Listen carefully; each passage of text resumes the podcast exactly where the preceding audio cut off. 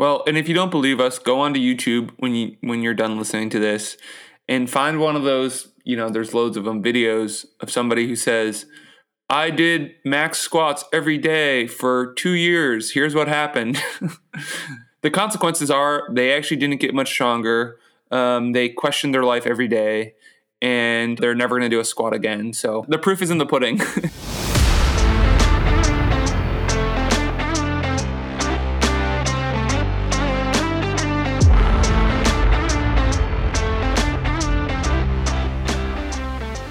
Howdy, friends, and welcome back to episode 17 of the Matchbox podcast presented by Ignition Coach Co. I'm your host, Adam Saban, and this week we're covering the topic of midseason breaks. Who are they for? Why do we need them?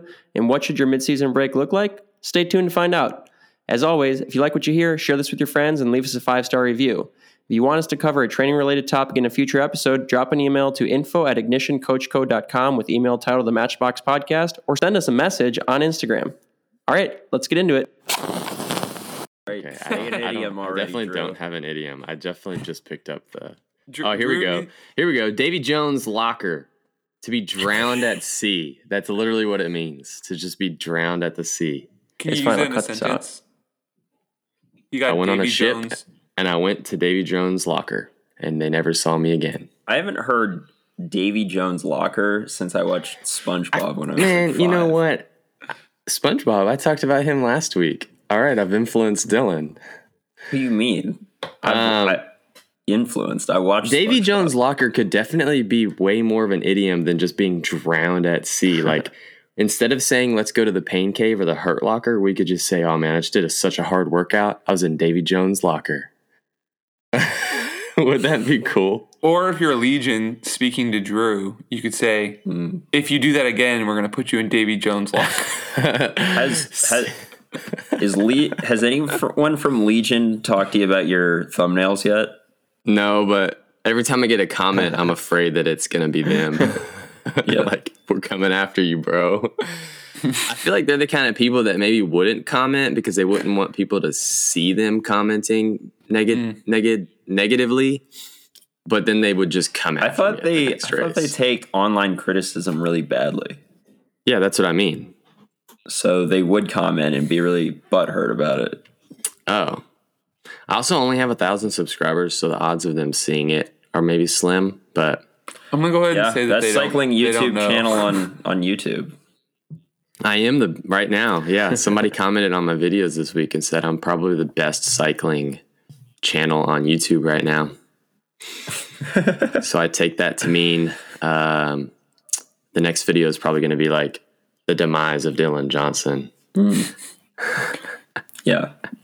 Just just write just do a video that's like why Dylan Johnson is wrong about everything.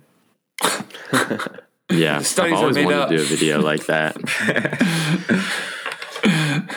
no, but for, for all those who aren't have no idea what we're talking about, I did two have I've put out two videos from Tulsa Tough, um, and in both of those videos, I kind of like shed some light onto Legion and their somewhat negative style of racing.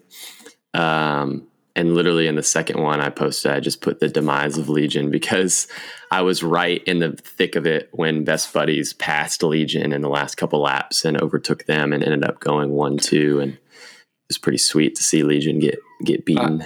I'm excited to watch this video. yeah, you should. Uh, hopefully, I'll be able to like edit the Crybaby Hill one because that one's you know that's like the biggest day of Tulsa, so that'd be cool. Hmm. Yeah. I totally took Dylan's advice, and for the first video I put out from Blue Dome Crit, I literally just took a screenshot of the of the worst crash I could find, and it was like a bike flying in the air, almost about to hit me, and then I just put in big cat all caps "Crash Fest," and it got a lot of it got a lot of Your views. your title was left some to be desired for sure. Yeah. oh well. I figured if I put it as the Blue Dome and just give it the title of the race, more people would find it when they search the race. No. Is that not? No one's searching No, for that no one, no one cares about the the actual race. They just want to see the crash. some people do. Oh, okay. Compared to the number of people that would click on it from from like suggested video. Yeah. Mm, okay. You Yeah, should have. th- I the title think of a should have bigger been something like, you know, uh, I can't believe I survived this crit or something in all caps. Bless yeah, you're probably right. I mean, I can always go back and change it, right? Yeah, so do that right now. I will after this call. All right. So that was so Tulsa was two weekends ago. Anyone have anything going on this past weekend? Sitting on the couch. I raced Dylan's Harlem sick. skyscraper crit um, in Harlem, New York, in the Big Apple. Oh, that's the race. That's right. I saw you Yeah. on the results. You were up there, weren't you? Yeah, it it was um You were like 10th or something? yeah somewhere around there. So it, it was an interesting one. Um, New York City is, is cool to me. Like I like big cities. It's kind of a fun place to visit. Um, we we were mostly going to um, like do some video content for a sponsor, and so the race the race wasn't necessarily the the full priority. And our director told us, hey, you know, like you guys got to stay safe. Like you know, if it gets sketchy, like don't don't crash going into nationals. Um, so that was definitely in the back of my mind. Um, and it turned out that the race was extremely sketchy. Um, so for those, nobody saw it because they didn't stream it, which is a bummer. Um, Yeah. But the I was trying to find it. I was so bummed. it, it was very, um, it definitely, yeah, it Yeah. was. And However, so far, they've had really good uh, pub- publicity. Like they had really Yeah. good live streams. Um, right. so this one, I think when it when you logged in to look at the live stream, it said something like, "Sorry, our tech team couldn't figure out how to do the live stream." And they said it, it was because it was in New York City. They don't have internet there. But yeah, which is like so. uh, You know, let me start off by saying that it, the race was lacking a lot of kind of um, some of like the the quality that we look forward to having at like other top top U.S. races. Um, but you know, it, it is in New York City. I mean, it's it's probably a lot more expensive to put on, and um, I was still glad that I went. I thought it was a cool race, but it was a relatively narrow course. The the corners were sort of like rounded off, so it was almost like a ginormous oval, and uh, pancake flat, obviously, kind of bad pavement, and so it was very very very easy to sit in, and they shortened our race to sixty minutes because they got off schedule. There was a massive pile up halfway through, so we we we took a little break at half an hour in. Everybody got their heart rate down, ate some snacks. We got back to it. And so like there was probably then they 50 were like dudes. go. Yeah, there was probably 50 dudes who told you that they were going to win that race. You know, at like the 50 minute mark. And so it was just like it was wild. Um you know, and so I I did my best to to pull a result without you know pushing it too hard. Um there was like a couple of corners where like the outside was like would send you right into the fencing, you know, and it just seemed like uh there's a lot of like pinching going on and and, and truthfully like I just kind of Was that because it went from like a six lane road down to like a four lane road or something? Well, yeah, I mean the there was definitely some of that. So like the start finish was, you know, six lanes wide, super wide. And then it got narrower and then a little wider, then a little narrower again. So it's sort of like undulated in its width. Um but but really I think what was happening was that like you know, Legion, Best Buddies, whoever would would take the corner or they would go to the left side of the road, right? And then so the right side would be open and that's where you would move up hypothetically. And then they would swing back to the outside to take the corner, like to set up. And so then everybody who was there would get totally pinched. And so there was just like a lot of like compression of the field from the sides. And so there was like just constantly people getting squished. Um, but with all that said, we were in New York City. There was a huge crowd, super fast. So it, it was really fun. Legion lost again. Um, so that, that was just it's just interesting to see like more scenarios where like Legion is is challenged by these other teams, um, namely Best Buddies, who's doing fantastic job these days. Um, who else? I think uh, there's a human powered health guy there. That was kind of cool. Um, I felt good. I had fun. We rode city bikes around, which are like the little like those little um like commuter bikes that you pay for, whatever. Um, Sweet. What was Yeah, one thing you did you did really well in the race, Andrew? yeah, that's a good question. I was um I was extremely efficient. Mm. So, you know, I stayed stayed near the front the whole race. Um, you know, I would like let off the gas into almost every single corner and just like I would coast for probably 10 seconds and then like take the corner and just like still be right there on the wheel. You know, whereas other guys were maybe like feeling nervous or trying to play catch up in terms of their position and they would like sprint all the way to the corner and then like grab a handful of brakes, take the corner, sprint back out. So, you know, I, I was uh you know, I have a one athlete who does a lot of these, you know, like you know, high level crits. Um, so it's always really fun to kind of look at his files, look at my files, you know, and I can like kind of get a good sense of like um what, you know, like how efficient I'm being or how efficient he is being. That's Um, funny. I talked to that athlete at Tulsa, and he literally told me that you guys had that exact conversation. I said, "Hey, man, how you been doing?" He's like, "Man, I need to figure out how to be more efficient at these races." and he told me that. I'm like, "That's hilarious. That's pretty good." yeah. Yeah, it's fun. Andrew, do you think uh, your your director telling you guys to kind of like ride more efficiently? Do you think that helped at all? Um, did it help? Uh, I mean, no, it, I don't think it helped with the efficiency. Well, yeah, yeah, maybe. Um, I mean, I think mostly his his the take home message that we got from him was was just to like not crash, just to like be safe. um, and so I think we got out there, and it was like very evident that our lives were in danger, and so we just like Crit racing guys, man, it's just chilled. dangerous Well, it was funny. stuff. So, like, uh, on the cooldown lap, I said to Cory uh, Williams, I was like, man, that was crazy. Like, we were just cooling down. We happened to be right next to each other. And he was like, yeah. And I was like, you love that stuff, though. And he's like, not like that, man. Not like that. I was like, I was like, all right, well, I guess we're all in agreement. yeah, well, that's good. I, I think yeah, that it was a tough race for them, and I think that he probably like wasn't psyched on talking to me at that moment, but it's all right. Yeah. Mm. Yeah, if I if I go from winning a lot of races to not winning that many, I'd be upset too. Yeah, and then some guys just uh, come and come talk to you like that was pretty crazy. Some rando. yeah. Yeah.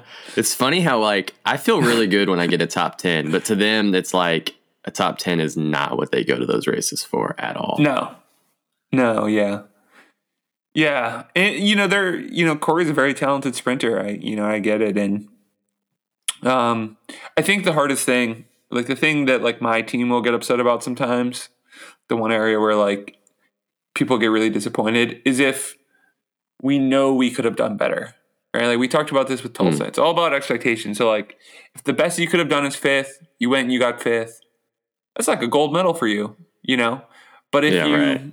you know, make a mistake or underperform or for whatever reason, you kind of fail to perform, you know, at the level that you knew you could or should, that's that's when you're like, oh man. Right. So for me, like this past weekend, like, yeah, could I have done a little bit better? Would I have liked to have done a little bit better? Yeah, that'd have been cool. But like racing, you know, like a relatively sketchy race, trying to stay safe, I felt pretty good about that. I was like, yeah, it's like, uh, you know, I get my like safety merit badge, I get my tenth place, pick up my hundred bucks. You know, it's it's all So, good. can we conclude that the Harlem crit is almost we could probably call it the the crit locker of Davy Jones locker. The crit Did I locker. just say crit locker? Oh man. I jumble my words sometimes. I get too excited Davy Jones and they all locker just of crit racing. they all just come out at once. Yeah, the Davy Jones locker of crit racing. That's what I meant to say. Yeah. Is Davy Jones' locker dangerous? Yeah, it's death by sea. Okay. There there the was some C mysterious is the- water on the course. But this C is the capital C found in the word crit. Death by sea. All right. That's our idiom of the day. David Jones locker. I'm going to find 10 more times to say it within this. So this week, this week on the show, we're going to cover the topic of mid-season breaks. Uh, so kind of going into, into like you know who should be taking a mid-season break, what does that look like, why we take mid-season breaks, and I think it's really relevant for all of us right now. Dylan just came off of his own mid-season break. Uh, Andrew and Drew are heading into pro nats this weekend, and then Drew, you're racing amateur nats the weekend after. Uh, so I would assume that you guys are probably coming up on a mid-season break pretty soon. I'm racing Lutsen 99er this weekend, and I'll be taking my mid-season break after that. So we figured it was kind of timely for us to talk about this. Um, most, you know, most high-level athletes take at, at least some kind of mid-season break as long as they've got a prolonged season ahead of them still. So that's kind of what we're going to get into today. Where do we Sweet. start? Um, let's let's start with who who needs a mid-season break. Should we all just raise our hands? All right. So, um, and maybe, well, Yeah, maybe we everyone? can, maybe we can uh, talk about maybe like special cases where somebody you know wouldn't wouldn't need a mid-season break. So, um, I'll, yeah, I'll I, I, go ahead.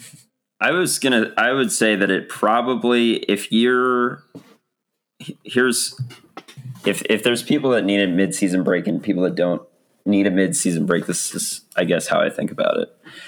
If you're any sort of frequent racer, um, like there's some people who only race once or twice a year, and I wouldn't call them frequent racers. But if you consider yourself a racer and you're doing many races throughout the season, doesn't doesn't even have to be like you know 20 or 30 races just you're you're racing frequently you need a mid-season break um, and then as we go down from there uh, people who are just kind of maybe they race occasionally um, or they don't race at all. I would say it probably depends on how many hours per week you train um, and how close to your volume ceiling you are. And what I mean by that is is like the volume ceiling would be how or maybe training load ceiling because people could also train very intensely too and not have a high volume. But the training load ceiling would be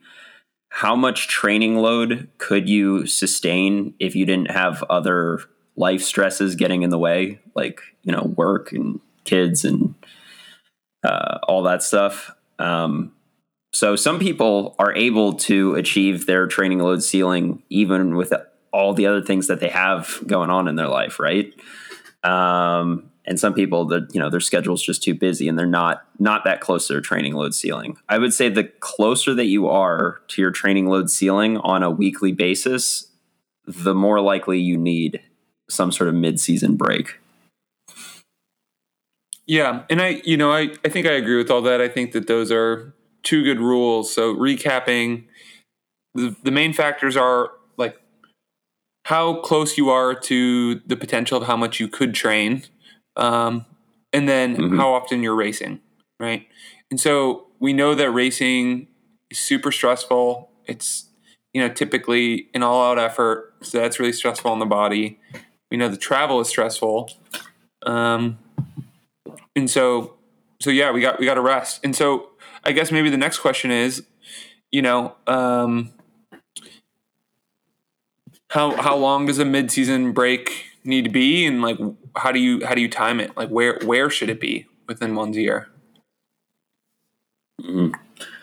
Any yeah, I mean, I so if you're planning out a race season, hopefully there's a spot in that season where you can see a lull in the racing. If you don't see a lull in the racing, then I would encourage you to maybe take out a few of those races so that there is a lull. Um, and I would have your mid-season break at the start of that that lull. Um, So How do you spell No. lol? Can we say it a couple more times? Lol. I don't know how to spell it. L think there's three L's. L U L L L. um, I agree. Um, I also think that those those lulls maybe happen naturally because at least for me, there's usually naturally a couple events that I'm targeting, like big events. So like this weekend's Pro Nats. So obviously this is a big weekend that I'm targeting. And after this, it's like, well, my next big event isn't until maybe like Indy Crit or Gateway, which aren't until August. So it's like, oh, well, there's a gap there. So I should take advantage of that gap and maybe detrain a little bit and like let my body rest. Um, that way I can go, it- you know, I think of it as like, you know, we, we, we kind of throw this around, but like a multi peak season, you know, like I find A races and I make sure that they're kind of distanced far enough apart from each other to where I can go into each of them feeling pretty good and have a good amount of like rest and training in between those events. Yeah, well, and, and that's I think one of the the biggest issues that I see come up is that you know you're approaching your peak, um, you know, and like one of two things happens. You know, either maybe you you sort of underperform a little bit. You know, like maybe you don't perform as well as you hoped you had or would. You know, and then you want to keep training hard so that you can like you know get get to that elusive like absolute peak form. Or on the other hand, you know, maybe you perform really well and you want to keep racing because you want to take advantage of this great form. And I will say, like, in either case, like, you know, if you get to your A event and it goes really well, you might be able to kind of flutter that form for another weekend. Or if it doesn't go so well, you can kind of like look at, you know, what happened there and maybe, maybe you can still like achieve that peak performance maybe a week later by, you know, adjusting the taper or something like that. But, um, I think the important thing is that you generally stick to the schedule. You don't get greedy. Um, you know, and, and, and you really have to build that in because my experience is that when you've planned your midseason break well, you like don't quite feel ready for it yet. So I think it's kind of like um, getting hungry on the bike. By the time you're hungry, it's kind of already too late. So in other words, you know, if if you keep racing until you get to the point where you're like, dang man, like I, I can't do another race. I'm like, I'm so tired, or like I, you know, I'm struggling in my workouts, things like that. You might have gone, I think, too far. So um, I, I don't know if you guys agree with this, but I think I, I think it's important to kind of stay ahead of it and um, you know, really just, you know, plan well and stick to the schedule. Well, I mean, Yeah. Andrew, I think what you're talking about there is go ahead. Oh, okay. Well, what I think Andrew's talking about is is uh, just being burnt out. I mean, like that's the number one thing that I think about when I think about a, a break, and any kind of break. Uh, you know, even at the end of a season, but especially in the middle of the season, is uh, it's basically a burnout prevention protocol. Um, just made that up. Um, but like that's all you're trying to do is like, okay, I could keep training for the next two months, but like, man, I'm going to be toast by the end of the season. So I'm going to take this mid-season break right now and and kind of extend my season to where I can keep racing for as long as I want to keep racing. Um, without experiencing those burnout feelings that that Andrew was just describing. Yeah, and and before we we sort of move on and talk about like what happens during a midseason break and what happens after, I'll, I'll just note to kind of our listeners out there that for for myself and most of my athletes, midseason breaks usually happen sort of, you know, six six months into the year. Um, I, I think you find like a ton of athletes will take their midseason break in, you know, June, July. Um, the reason for that is because that's that's usually about like how long it's taken an athlete to kind of get to peak performance to get to their A event. Um, the spring calendar is always really, really dense. Um, and also, it leaves enough time on the other end of the break to kind of ramp back up, you know, and get back into form. Even if you're a road racer, you know, you, you can still race until, you know, September um, or later. So you need to have enough time on the other end to to build back up because you are going to lose some fitness right like this this break doesn't come at, at no cost and so you're going to have to kind of rebuild and if you want to race well again you need to give yourself a little bit of time to be able to do that. So, um, Yeah. One one thing I'll say too is that there's uh there's for sure people listening right now who are not convinced because I know because I talk to these people on a regular basis that are like, oh, I don't need a, I don't need any sort of mid-season break. Like, you know, life is already uh, very, you know, hectic for me, and sometimes I have to work for a couple days and I don't get to ride that much. Like, that's enough of a break. Um, I, I talk to these people all the time, and eh, I, I guess I, here's a here's a little like what convinced me of the power of the midseason break is just kind of honestly more personal experience than anything else, which is not something that you usually hear me say. Usually you hear me say, I looked at the research on it. And I'm going to be honest, there's just not a lot of research on it. This is this is definitely more something that high level bike racers learn from experience. Um, I have I have had a string of really bad races before where it's just bad race after bad race after bad race. And if I try to do a workout in between there, the workout doesn't go well. I'm tired all the time. I can't recover. I just feel terrible nonstop. And uh, and then I take a week off, and it's like, you know, it's like I'm a new person. And I I remember one time in particular I didn't want to take a midseason break because I had a race like literally two weeks away. Um, and so if I took a mid midseason break, I'd take a week off and then I would have like a week of training and then I would basically be in race week. And I'm like, I'll do terrible at that race if I take a midseason break now. But I was already doing terrible at the races I was doing. So I was like, well, I guess I'll I guess I'll you know what what do I have to lose? I guess I'll do right. the midseason break. And I I won that race and I beat my previous like course record on that course because um, it's one of these courses that is the same every year. So even if you do have a race right around the corner, it's not necessarily like like taking a week off is going to completely tank your fitness. Like your fitness will go down a little bit, but if you're to the point where you're racing poorly, and I agree with Andrew that if you've gotten to that point, you it, you already should have taken your midseason break. You shouldn't have let it get to that point. But if you've gotten to that point, um, the answer is not more training. The answer is less training, and the answer is taking a midseason break.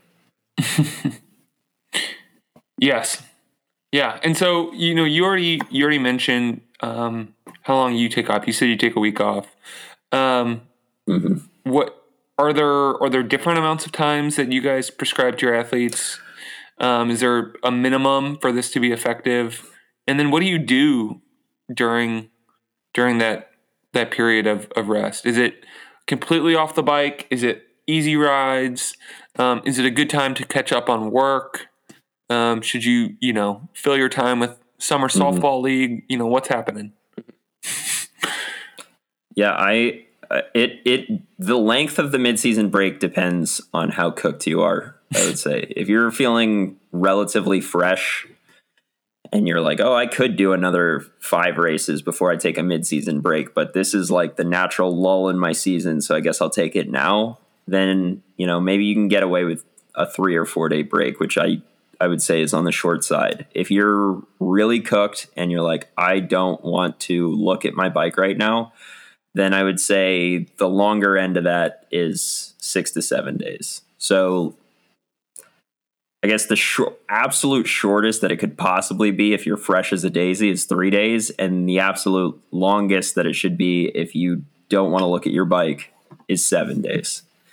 And you can be the judge of of where you fall on that spectrum. And as far as what you do during your break, uh, as as far as physical activity, don't do anything. I mean, if you like, if you have to coach your little league team, then do that. But like, this is not a time to like go on hikes. It's not a time to to I don't know, like you know. Uh, I, like have a leisurely ride for some reason because you don't know what else to do with your life. Like, don't do anything. Just sit on the couch. and, and it is Yeah, this- is tough. this- you know, it's like heat of summer. You know, like you want to, you know, maybe you have friends, family, a partner who has been bothering you to like go kayaking with them or. Um, you know, go go do the like the summer activity that you haven't been able to do. You know, try and I would say like let's be realistic here. Like try and compromise. You know, try and try and Mhm. find an activity that you can share with the people who are in your life that isn't super physically strenuous. You know, like go to New York City, Mhm. take a carriage tour, you know, like sit in the back of the, the buggy. They'll pull you around New York. All right, I'm gonna- what do you call it? Central Park. I'm gonna have Go ahead, to um, completely disagree with with you guys. I, I when I'm when I have a week off the bike, I totally book myself of like, all right, I'm remodeling my bathroom this week, and I'm like, because when else do I get uninterrupted days to just do housework or whatever? Uh, to me, that's what I do most of the time. Is like if I've got a whole day, a whole day where I don't have any else anything else, it's like I have to get all my tools out and the wood and go to the hardware store. Like all of the that stuff takes so long. I want to do it all in just one fair sweep. So I'm like, if I got seven days off the bike, that Mhm. bathroom or that basement, whatever, is getting fixed. Yeah, I so I would say for for me and my athletes, like I don't usually restrict them to tell them that they can't do any activity, just because one, that's not super fun. Two, it's not super practical. Um, so because that though, I usually recommend a little bit longer break. So if you're only taking three or four days off the bike, then sure, there's no need to fill that time with hiking or trail running or canoeing or whatever else you want to do, or probably not enough time to remodel your bathroom either. Um, so because of that, I usually I usually tell them let's take five days minimum. Like lock your bike in the closet. Um, I don't want you like breaking your bike down, cleaning all your bearings, re you know assembling everything. Like that's that's not gonna that's not the mental break we're going for. Like literally put it away. Um, and then after five days, we'll reassess.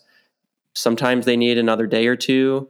Uh, sometimes they'll say like, "Hey, I you know can I you know get just do some other physical activity."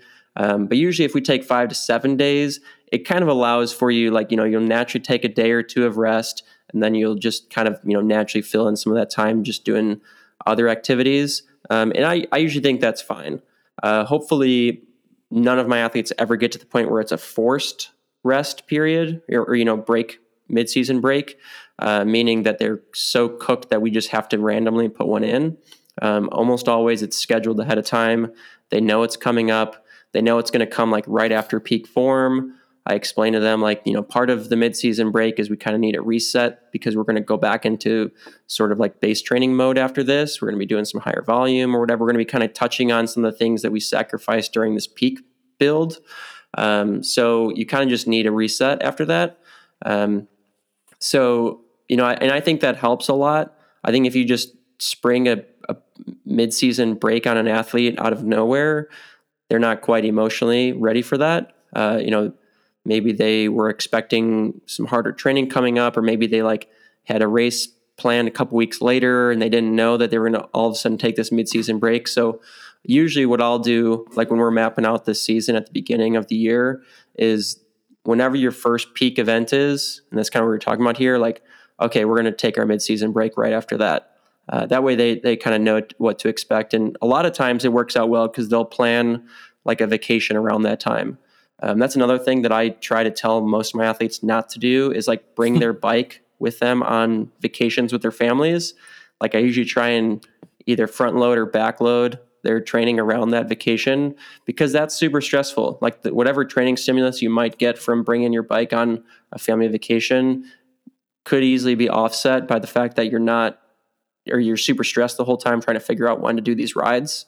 Um, so some, you know, a lot of times I'll try and tell my athletes like, "Hey, this is a great time to do that midsummer road trip or vacation time with your family."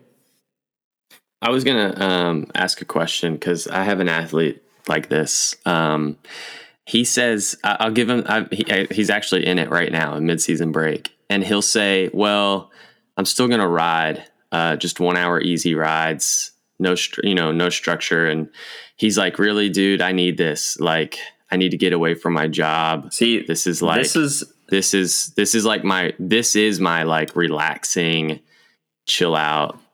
And I don't like, I, and I can't like I've told him every time every, I've coached him for a couple years, and every time we have one of these breaks, I'm like, "Hey man, I don't think you should touch your bike at all this week." And he's like, "No man, I need to."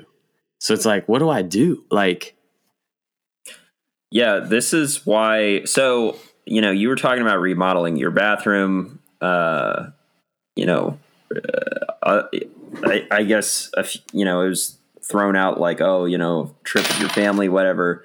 When I say don't do anything, I don't mean like, you know, be a dick and just like lay on the couch while your wife is like trying to like wrangle the kids. That's not what I'm saying. I'm saying like don't put your bike clothes on and go for an easy spin during your break. And and also don't put your running shoes on and go for an easy run. Like never go out the door with the mindset that you're trying to get any sort of physical activity. Like if you happen to take a walk in the park with your family, that's fine. But like physical activity sh- like you should not be trying to do any sort of physical activity during the break. Yeah, it, think it you're needs to be a, a week, or it needs to be a break from training. Is is what it is. So if Mm-hmm. Yeah. whatever you're doing feels like training, then you're doing it wrong.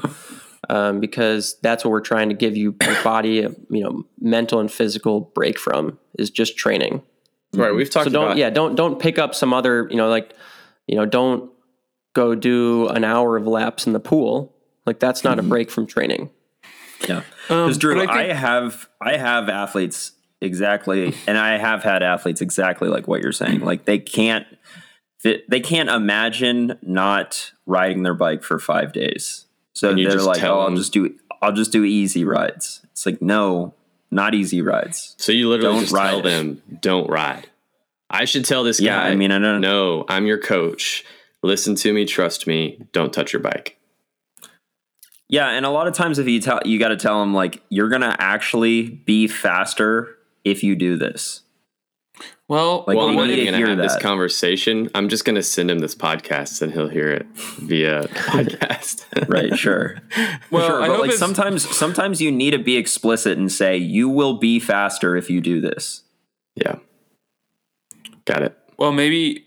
I mean, I was gonna say, and I hope his wife isn't listening. If he's listening, but maybe he like needs to get away from his partner. Like maybe that's you know, like you you you go to Mm, the I ice think it's more shop of his there's job. That, He needs there's to- that single old man who's like eating eating an ice cream cone. You're like, yeah, that guy's getting away from something. he's retired now. He's at home all the time. He's like, I No. have to go get milk. guys, marriage is great. You guys don't. No, No, no, Marriage no. I'm not great. knocking marriage. Nobody, nobody saying- does that. Nobody gets away. Nobody wants to just leave to get away. CJ is listening now- into the now I'm just being podcast, so kinda Drew sarcastic, doesn't want to but- screw up. Um, no, this guy, I think he just like he gets really stressed out of his job, and so he he does these rides on his lunch break at, at work. So like I see. it helps You should him take up smoking. Yeah. oh my gosh. Maybe yeah, I so Drew, I mean, he, he Drew, he might be a good candidate for taking his midseason break whenever a vacation is planned. And I don't know, maybe he doesn't take vacations, and if he doesn't, then you should advocate that he does. That was literally Um, our plan. He he had a work trip to go to, to Vietnam, and I was like, "Perfect. You can't bring your bike. That's when your season in se- end of the season or mid season break will be." And he said, "Great." And trip got canceled at the last second. He's like, "Oh, I'm not going. I'm gonna ride this week." And I'm like, "No, don't ride." Go to Vietnam. yeah, right. Yeah. Okay, Oh, well. so You know, You know, and, and so going back to it, um, you know, like like who who are the you know who what athletes are midseason breaks for, and and when should you schedule them? Like I would say, if if your race season spans six months consecutively, so like if you start racing in March and you race at least through July or August. You you need a midseason break. So maybe this guy, maybe he races for a couple months in the spring, then he races for a couple months in the fall or something. Like if you have a natural break in your two seasons that you race, then you know maybe you don't need the midseason break as much. But it's it's more so when you have this super condensed, draw, drawn out season uh, that spans six seven, eight months, like a lot of people end up doing. I was gonna bring up a question that that kind of Adam just brought up. Um, so you you know Adam, you mentioned I have pro nats, amateur nats, and then I'm taking a break. Um, I actually don't. I haven't really thought of that as a mid-season break. I almost think of that as my end of the season break because for me, the purpose and maybe this is like another thing is like what is the purpose of your break but the purpose of me taking that week off after amateur nats is uh cross is coming man hashtag cross is coming and so i do have like more crits on the calendar in august but uh you know that's all kind of just build up for cross so for me the break that i'm taking at the beginning of july isn't like the middle of my crit season necessarily it is but more so it's kind of like here's the reset button before I start training for cross. Because then that gives me all of July and August to really get a big volume block in before cyclocross starts. Um, so, I mean, it's like, I don't know if so. I guess my question is: Is there a difference between the mid-season break and the end of the season break, and what does that look like? Well, uh, yeah, I mean, I do the same thing, Drew. I mean, for me, it's also definitely not like a a mid-season break. Um, I still do personally like to have a couple of good, um, you know, races on the road before I kind of transition across. So it, it's sort of a mid-season break, but right. I, I think that the better way to think about it is, you know, not separating the two disciplines. You just say this is my mid competitive season break right so it's not mid mm-hmm. you're not your mid road season break it's your mid competitive season break so let's say your competitive season is nine months long it should be sort of in the middle of that. Um, but you do okay. have to, of course, give some consideration to the the disciplines. Um, which one is more important to you? Maybe is the training different between the two? And so I think for our cyclocross listeners out there, um, you know, this break sort of has to come two or three months before cross season because otherwise there's never going to be an opportunity to sort of reinvigorate your base. I think the only scenario mm-hmm. where it would be at a slightly different time is if um, maybe whatever you're doing before cross, whether it's mountain bike or road, starts really late. So I, you know, I, I do have some athletes for whom like they do base. These are cyclocross athletes. They do base all the way basically like through May, right? you know, maybe cyclocross racers who race into January, February. So, you know, Drew raced Worlds. You know, he's he's an example of that. Maybe you take. I was an, um, I was an alternate. He was an alternate. It doesn't matter, but you know, he, in spirit, he's like Team USA. You know, he, he's raced it before. He's raced it before. Yes. Okay. so yes. you race, you race through Worlds. You know, you basically have to take all of March off, and you still need to get in base. April, May, maybe even June, you're doing base. Um, and then like your crit season or your mountain bike season maybe is takes place during your builds, and then you would go straight into cross. So it it does it does depend, but I think um, yeah, like May May end of June is is probably the latest you could do with a with wanting to start cross on time, you know, which is sort of yeah. in September. Um, yeah, that's that always my sort of. The, I was just gonna say that brings up the next. Yeah, what are you gonna say, Drew? Uh, that's like I, I, was gonna say. Sorry, um, that's what I'm gonna say. Like the way you described it makes sense because I definitely this midseason break that I'm about to take in a couple weeks is like one week off the bike. But after cross season, I'll take at least two weeks where I'm just like, yeah, I'm I'm chilling out for a while. That, that's, that's what, what I, I, was going to say to your question what about what's the difference between a mid-season break and an off-season break. Yeah. So for those who don't know, the the mid-season break is what we've been talking about. It's in the middle of the season. Off-season break is when you, the last race of your season is done, and you take it immediately afterwards. Um, and it's not, you know, hopefully when you take your off-season break, you don't have another race for like another four months at least, right? Yeah. And I would say that the main difference is the length of the break. So if a mid-season break is three to seven days, depending on you, how you feel, I would say that the off-season break is seven to 14 days, depending on how you feel. like seven days if you're still feeling fresh for some reason at the end of the off season or at the end of the season, and then 14 days if you're like really cooked and you really feel like you need a break. Yeah. Good. Yeah, and and so what I was going to say before, and we've already touched on this a little bit, is is what happens after the midseason break? Like, what does it look like to get back into training? Like, what are, what are, what is the goal? Um, you know, and let's let's assume let's just kind of think about this as like a case study where you know somebody races nationals in June, and then they have um, you know like one week off, and then you're at July. You have July, August, September to race again. So you have three three more months of racing. What happens after the midseason break? What do we do? I would say it depends on how soon around the corner your next uh, peak is. Let, let's say you've planned your season perfectly and, and you're going to peak for like the Gateway Cup on Labor Day weekend. Hmm. Is that the right one? Labor Day? That one Gate, Gateway It's Cup? like- Yeah, I one? think so. September. Yeah, yeah. or Yeah. like that. Yeah, I Yeah. mean, going back to what Adam said, it would be great to uh, if you could touch up on your base a little bit. Um, you know, because that's probably something that you've been ignoring for at least a month, trying to build up this peak, if not longer. Um, sometimes there's time for that. Sometimes there's not time for that if you've got races right around the corner. But I think it's nice. I think maybe some people think, "Oh, I just took a break. I need to go back to the start," and so they maybe they make the mistake of like, "Oh, I need to go all the way back to base one." Um, but you've already done a ton of base this spring, right? Like if you've done a solid base season from January to March, three months of solid base. When we say touch up on, you could probably just jump straight into like base two or base three. Um, and kind of like speed that up because if you go all the way back to like base one, uh, you're not going to be able to squ- you're you're not going to be able to get in the proper training before your next event because there's not going to be enough time. So you kind of have to speed up the process and jump into the later stages of base season.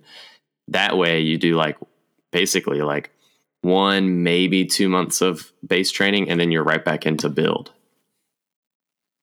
Yeah, I would agree with that, and and that's usually the distinction I make with my athletes for the difference between uh, the kind of mid-season base versus the early season base is that you know a lot of times early season we're doing maybe an intensity session once every two or three weeks, and it's usually tempo or low threshold or something. You know, that's kind of that base one, base two stage. Um, but when we get back into base mode after your midseason break, and we've got another race that we're trying to build and peak for in a couple months, usually that base period is maybe going to be two to three weeks, high volume, but we're still going to do one really high intensity session during each of those weeks as like a, a maintenance mode. Um, and and the, the reason for that is we we can we, we we still have this high intensity that we've built up over the last couple months. Uh, so so the the um, you know the energy system's already kind of capped off. We're just going to maintain that. We're not trying to improve that at all. But we want to we, we don't want to go back to the start. So we want to be able to con, you know have enough room in the schedule to build volume back up. We're kind of you know that's the main focus for those few weeks. Um, but but we don't want to ha- we don't want to go back to square one. So we want to have some uh, kind of like higher starting point when we do get back into whatever energy system we're focusing on in the build up for that second peak. Um, and usually, you know, traditional, you know, periodization there, uh, you know, maybe may, maybe for that uh, those three weeks that we're doing the kind of base mode of you know mid-season base, uh, we're doing like either long or you know short threshold or long VO2, kind of that five to eight minute efforts, um, kind of just you know carrying some of that that uh, you know high threshold uh, type work uh, throughout that base. Yeah. Yeah. And one thing we haven't touched on yet that I want to say is, you know, I've had a lot of athletes where after their midseason break, their second peak of the season, let's say the Gateway Cup on Labor Day weekend, that's actually where they do their best. You know, so in other words, the second peak is higher than the first, and it makes sense. You know, it's um, the midseason break is sort of the same concept that we're applying on like a weekly scale or a monthly scale. It's sort of like um, what do you call it? Like a fractal. you know, like the pattern just keeps repeating itself onto like larger and larger scales, right? And the reason why we rest is so we can adapt, you know, and like get ourselves above water, get out of Davy Jones' locker, um, and then we can take on more load. Yes. And and in this case, it's you know we've built a ton of fitness up to our first peak. Maybe we get up to 100 CTL.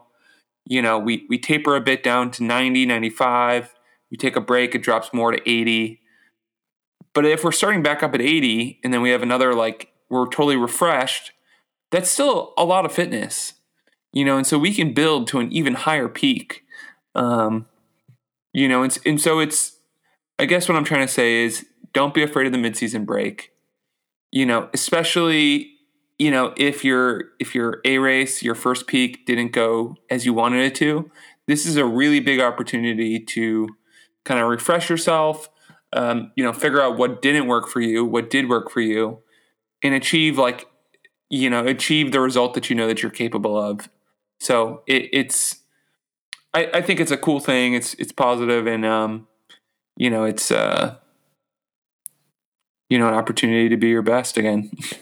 Yeah, I mean, I think um, we all talk about periodization. You know, like periodization is this is this training method of going through different phases of training. You've got the macro cycle, which is like the big, this is my season, and then you've got your micro cycle, which is like your week to week. But in between there, you've got mesocycles, and in between those mesocycles is probably when those breaks are happening. It like those like mid season or where you're you're kind of chunking your um, your big whole year into smaller chunks. Um, and I say all that to say it's all a part of the process. You know, like those those those mid season breaks and those off weeks are a part of periodization. If you take those out, what you have left is is now not periodization.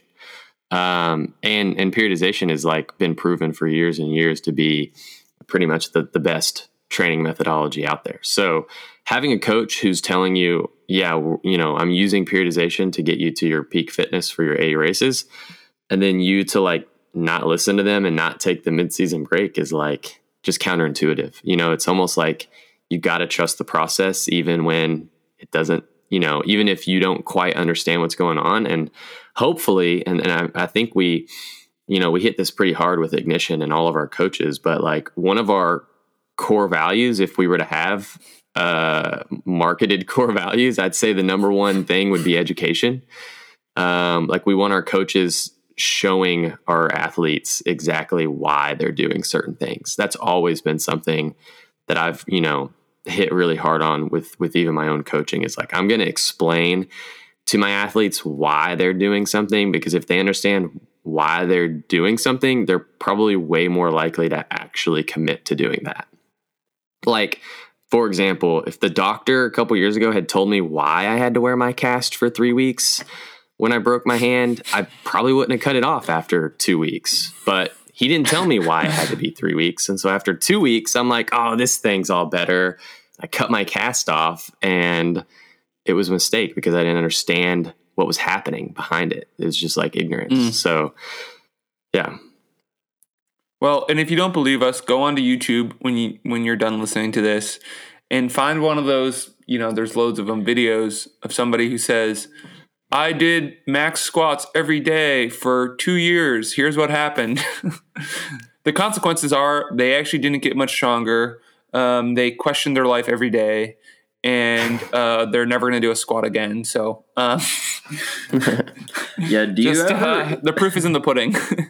Yeah, this is like uh, one of those uh, one of these things that every time I hear it, I just cringe. Is when when somebody says, "Now I don't know how true this is." This is usually just what people say when they're trying to tell you how fit one of their relatives or one of their friends are. They'll be like, "Yeah, my my uncle runs five miles every morning. He just does that every morning. That's his thing." And I was like, "Why? Like, That's terrible. Why?"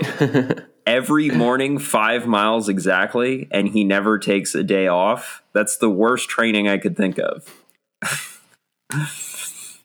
Like it's it's not periodized at all like it's not changing so he's not getting fitter and at the same time like he's never he's never getting any rest because he does that every single day. Um yeah. Yeah your uncle jim's a fool Hey, so I was going to ask one question for you, Dylan. So going back to what Andrew said, where he was saying that oftentimes the second peak of the season is the highest, you know, or, or better of the two peaks. Have you ever thought about starting your season in like September and then having your second peak be unbound? Um, I don't think that my second peak is actually usually my highest. To be honest with you, I feel like it's Yeah, because a little bit. unbound comes at your first peak and it ruins you.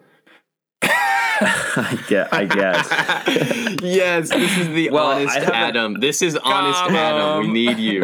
Yes, Well, I that haven't was always so good. I haven't always trained for Unbound. Like I've only done Unbound three times, so that means Unbound was only a part of my season three times, and I've been racing bikes for I don't know, well over ten years at this point. So So even before unbound, you're saying your second peak of the year wasn't always better I mean, I've had good second peaks before, but if I'm being honest, I when feel you like didn't race unbound.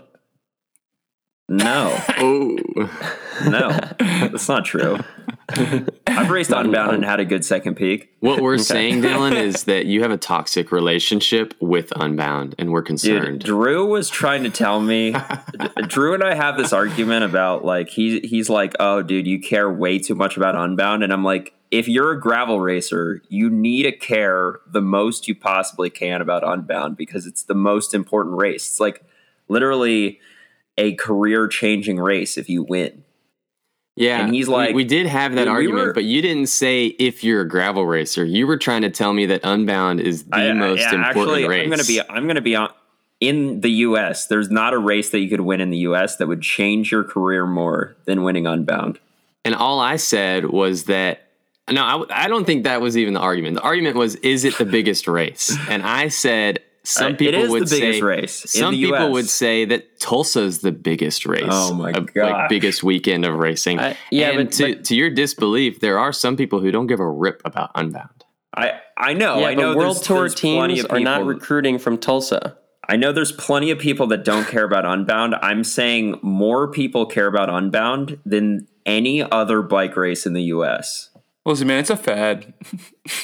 Sure, it could be a fad. In five years, Unbound could be trash. Like you know, Yeah, we're gonna be could racing on definitely the moon case. in five years.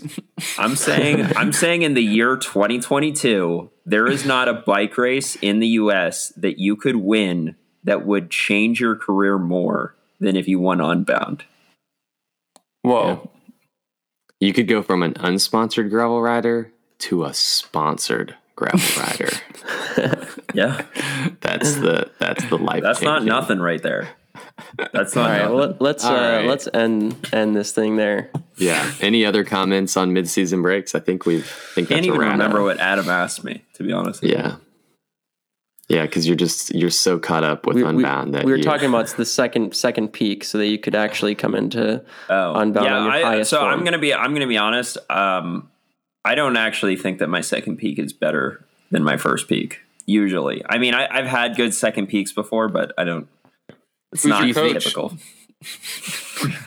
Myself. Do you Oh, think shit, man, that's you probably because? All right, look, I, I think I have a, a theory behind this. You think that's because Dylan, you've always targeted ultra endurance events, and base season is endurance focused. So technically, your first peak would be if you do all of your base season, and that's when you focus on endurance. Then to, you know you're going into that first peak having done more specific training, right? You know what I you know what I think it has more to do with is uh, something that Andrew was talking about, where you shouldn't take your first break uh, when you're absolutely smoked. You should take it before that. I'm very bad about doing that. I'll just load up the calendar with a ton of races. And uh, and I just race until I am completely cracked, and then I take That's a like mid-season literally what I was just saying. and then I take a Yes. mid-season break and I feel better, but it probably would have been even better if I wasn't fully cracked when I started the mid-season break. This is It's literally really what happened this year. You've get raced 20 No, and- weekends in a row. Right. Now you're sick and you were forced to take a mid-season break. Right. No, I wasn't. I was gonna take it anyway, but like, you're so when I What are the when odds that you get sick right on your planned mid-season break? That's like a sign from the periodization or the training gods Yeah, saying you sure. need to take a break. Yeah, yeah, yeah. No, I do need to take a break. But what I you're so you know, it's funny. You're acting like like uh I've never over raced before, and I over race almost every single year. It's like a it's a lesson that I never learn. Yeah. Dylan just loves So, racing so maybe we so need to send this podcast to Dylan. Yeah. Yeah. Dylan, you need to Sure. listen. Listen to But I'm take some of very good about medicine. taking a mid-season break. I'm not very good about not over racing. Is what I'm saying. So if we have a podcast about not over racing, that's definitely one I need to listen to. That'd be a good topic. We we could definitely do that. Cool. All right. That's enough. The shark. I think the shark has been jumped. Davy Jones's locker has been closed shut. Boom. All right, folks. Thanks for tuning in for the latest episode of the Matchbox Podcast. Like I said at the beginning, you can send any questions or topic suggestions to info at ignitioncoachco.com with email titled the Matchbox Podcast. Links to each of our social media pages can be found in the show notes. Tune in next week for another endurance training related discussion and learn about how you can find that extra match for your next big event. Catch y'all soon. Let's go!